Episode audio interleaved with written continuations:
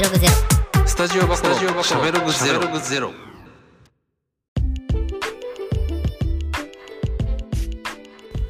スタジオバコ小林よしきです。しゃべログゼロやっていきたいと思うんですけども、えー、久しぶりなんですよ。あの、2ヶ月ぐらいぶりかな。うん、になるんですよ。これもね、あの、すごい理由というか言い訳というか、ありまして、あの、実は、えっ、と、2話分ですね、収録を7月末ぐらいに、えーしたんですよ。で、結構ちょっと長いやつで、対策っていうものじゃないんですけど、いい、こう話できたなと思って、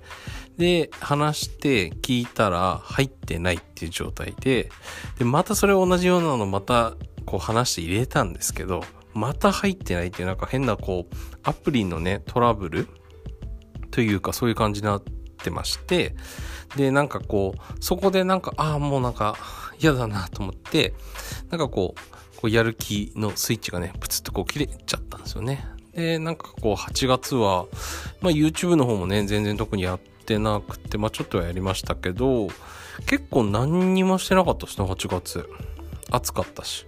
バイクもまあちょこちょこは乗ってたんですけど、やっぱ暑いんでね、あんま乗んなくなっちゃったりとか、ツーリングがね、こう行く予定だったのが、えーまあちょっとなくなったりとか、まあいろいろしまして、なんかこう、いろいろこうやる気が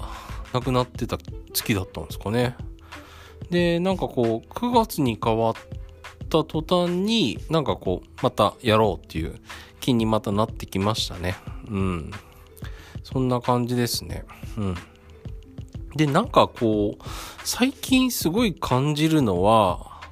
なんかこう、自分の意思に対して、こう、うまくこう、なんつうのかな、動いてる気がするっていうのが、最近すごいあってですね。なんで、あの、いつだっけ？一昨日かな？あの、母校のね、高校の文化祭が、えっ、と、やるっていう、開催されるっていう、ちょっとお話が急遽決まって、で、あの、やりたいんですけどっていう、あの、担当のね、先生から連絡があって、で、まあ行ってきたんですけど、あの、やっぱりあの、今のね、こういう事情で、やっぱりその万能のライブっていうのを、その学祭でやるのってどうなのかっていうところがあって、えっ、と、文化祭をまあやるにしても、えーバンドの演奏はしませんっていう高校がすごく多いんですよ。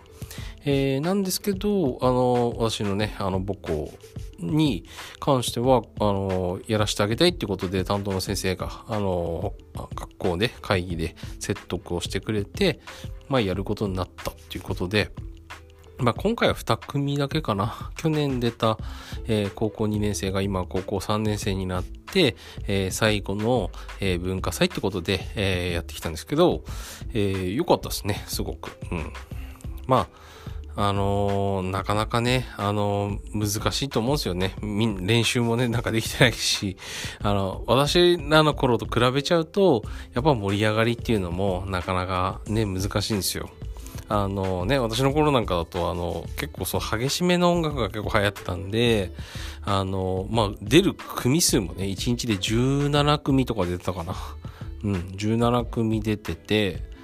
もう朝9時ぐらいから夕方の4時ぐらいまでずっと演奏してましたね。うん。で、ね、ちゃんと PA のスタッフさんね、2人来てくれて、えーしっかりとやっていただいたんですけど、えーね、今回2組っていうことで、で、お客さんもやっぱ、お客さんというか、生徒ね、生徒の盛り上がりもね、やっぱ私の頃と全然違うんですよ。私の頃なんかだと、やっぱみんなこう、スタンディングで、こう、モッシュっていうんですかね、モッシュとかダイブとか、でね、本当にあの、地面コンクリなんですよ。コンクリなんですけど、モッシュしたりダイブしたりして、えー危ないぞなんつってね、先生が飛ぶ上に来たりして、えーそのぐらい盛り上がってましたね。うん。で、あの、母校のね、PA に関しては、えっ、と、2年前ぐらいから、あの、行かせてもらってるんですよ。あの、たまたまあの、あの、音楽教室の生徒の子が、せあの、清涼、清涼っていうあの高校なんですけど、母校が。その清涼の子で、えー、そ、そこでね、あの文化祭の PA を俺やりたいんだけどっていう話をしてて、で、まあ、その学校の予算だけ、が、で、えー、足りない分はあの生徒の持ち出しになってますっていう話だったんで、生徒の持ち出しはいらないから、あの、学校の予算だけでいいから、あの、やらせてくんないかなっていうのを先生にちょっと交渉してくれないっていう話をして、そしたらまあ、やるようになって、そこから毎年、あの、今、呼ばれるようになっているんですけど、やっぱりね、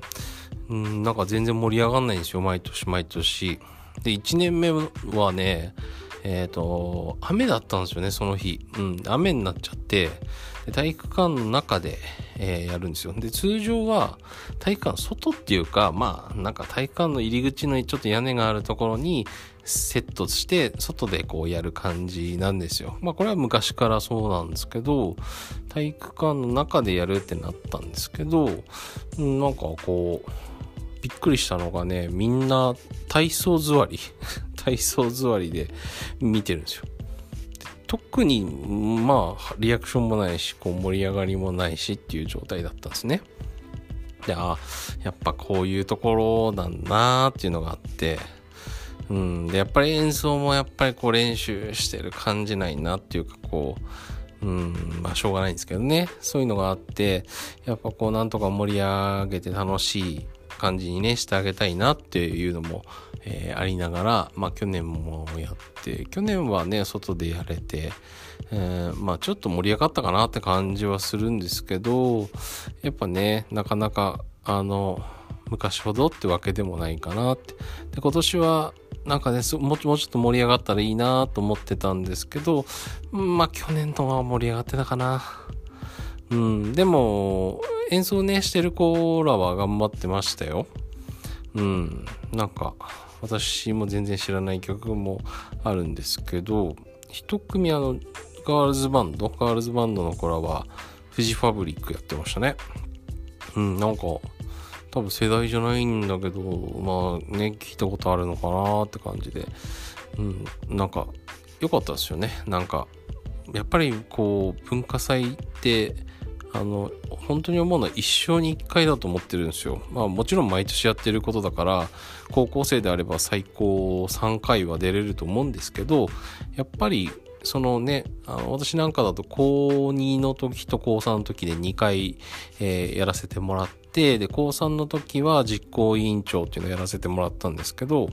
えー、そういうのでなんかこう、すごいいい思い出になってるんですよ。うん、だから、ね、そういうのがあるんで、やっぱ今回開催できたっていうのはね、すごい嬉しいなっていう、えー、いうところです。で、それをなんかやってあげたいなっていうふうにこうイメージしてたんですよ。なんか、なんとかやってあげられないかなと思ってたら、あの、やりますっていう、あの、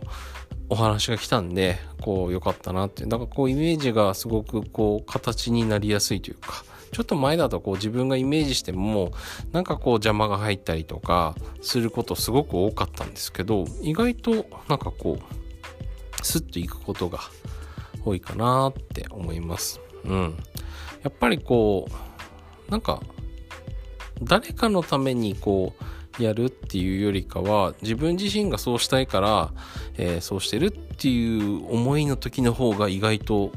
なんかこう通りやすいなっていう感じはしますね。なんかこう純粋に考えられる時っていうのは強いのかなって思ってます。うん。だから、あの、スタジオボコっていうね、あの、お店も、やっぱりこう、いろんなね、お客さんが今すごい心配してくださるんですよ。あのね、経営状態大丈夫ですか？みたいなお客さん来なくなっちゃっても、やっていけてますか？とかね、声かけてもらうんですけど、まあ今の状態は全然ね、もちろんやっていけてない状態ではあるんですけど、正直あんま気にしてなくて、あの、本当に、本当に何の根拠もないのに大丈夫だと思ってるんですよ。あの、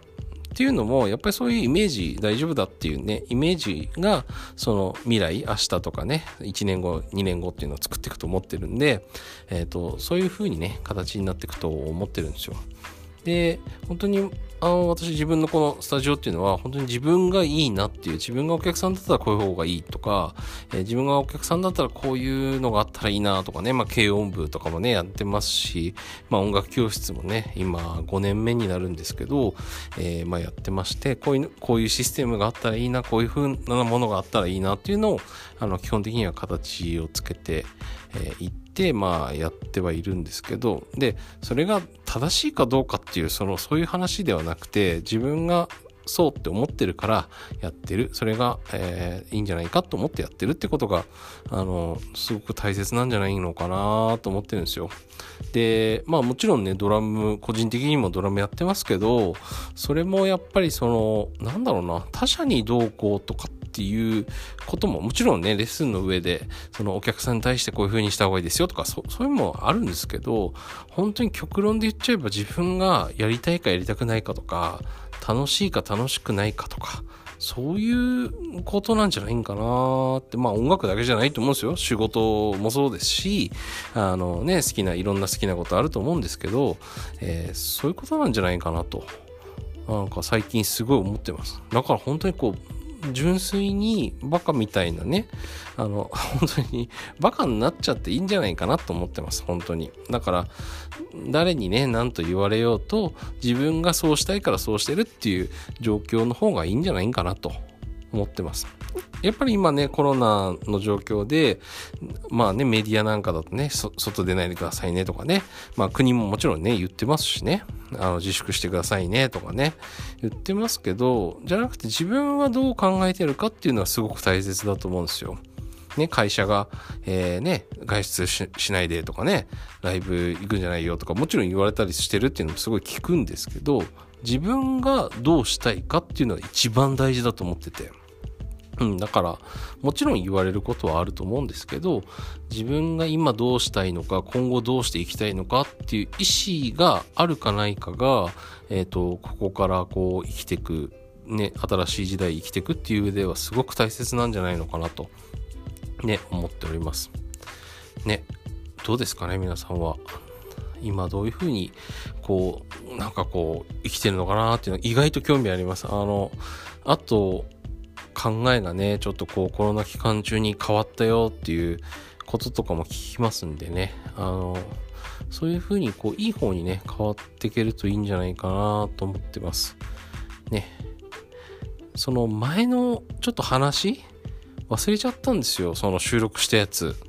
結構音楽系でこう、いいねっていうようなちょっとこう、まあ、題材があってっていう、うん、やつだったんですけど、と、もう忘れちゃったんで、またね、あの、機会があれば、あの、お話したいと思います。えー、ちょっとね、現状報告みたいな話になってしまいましたけど、えー、またね、あの、収録したいと思います。えー、ではまた。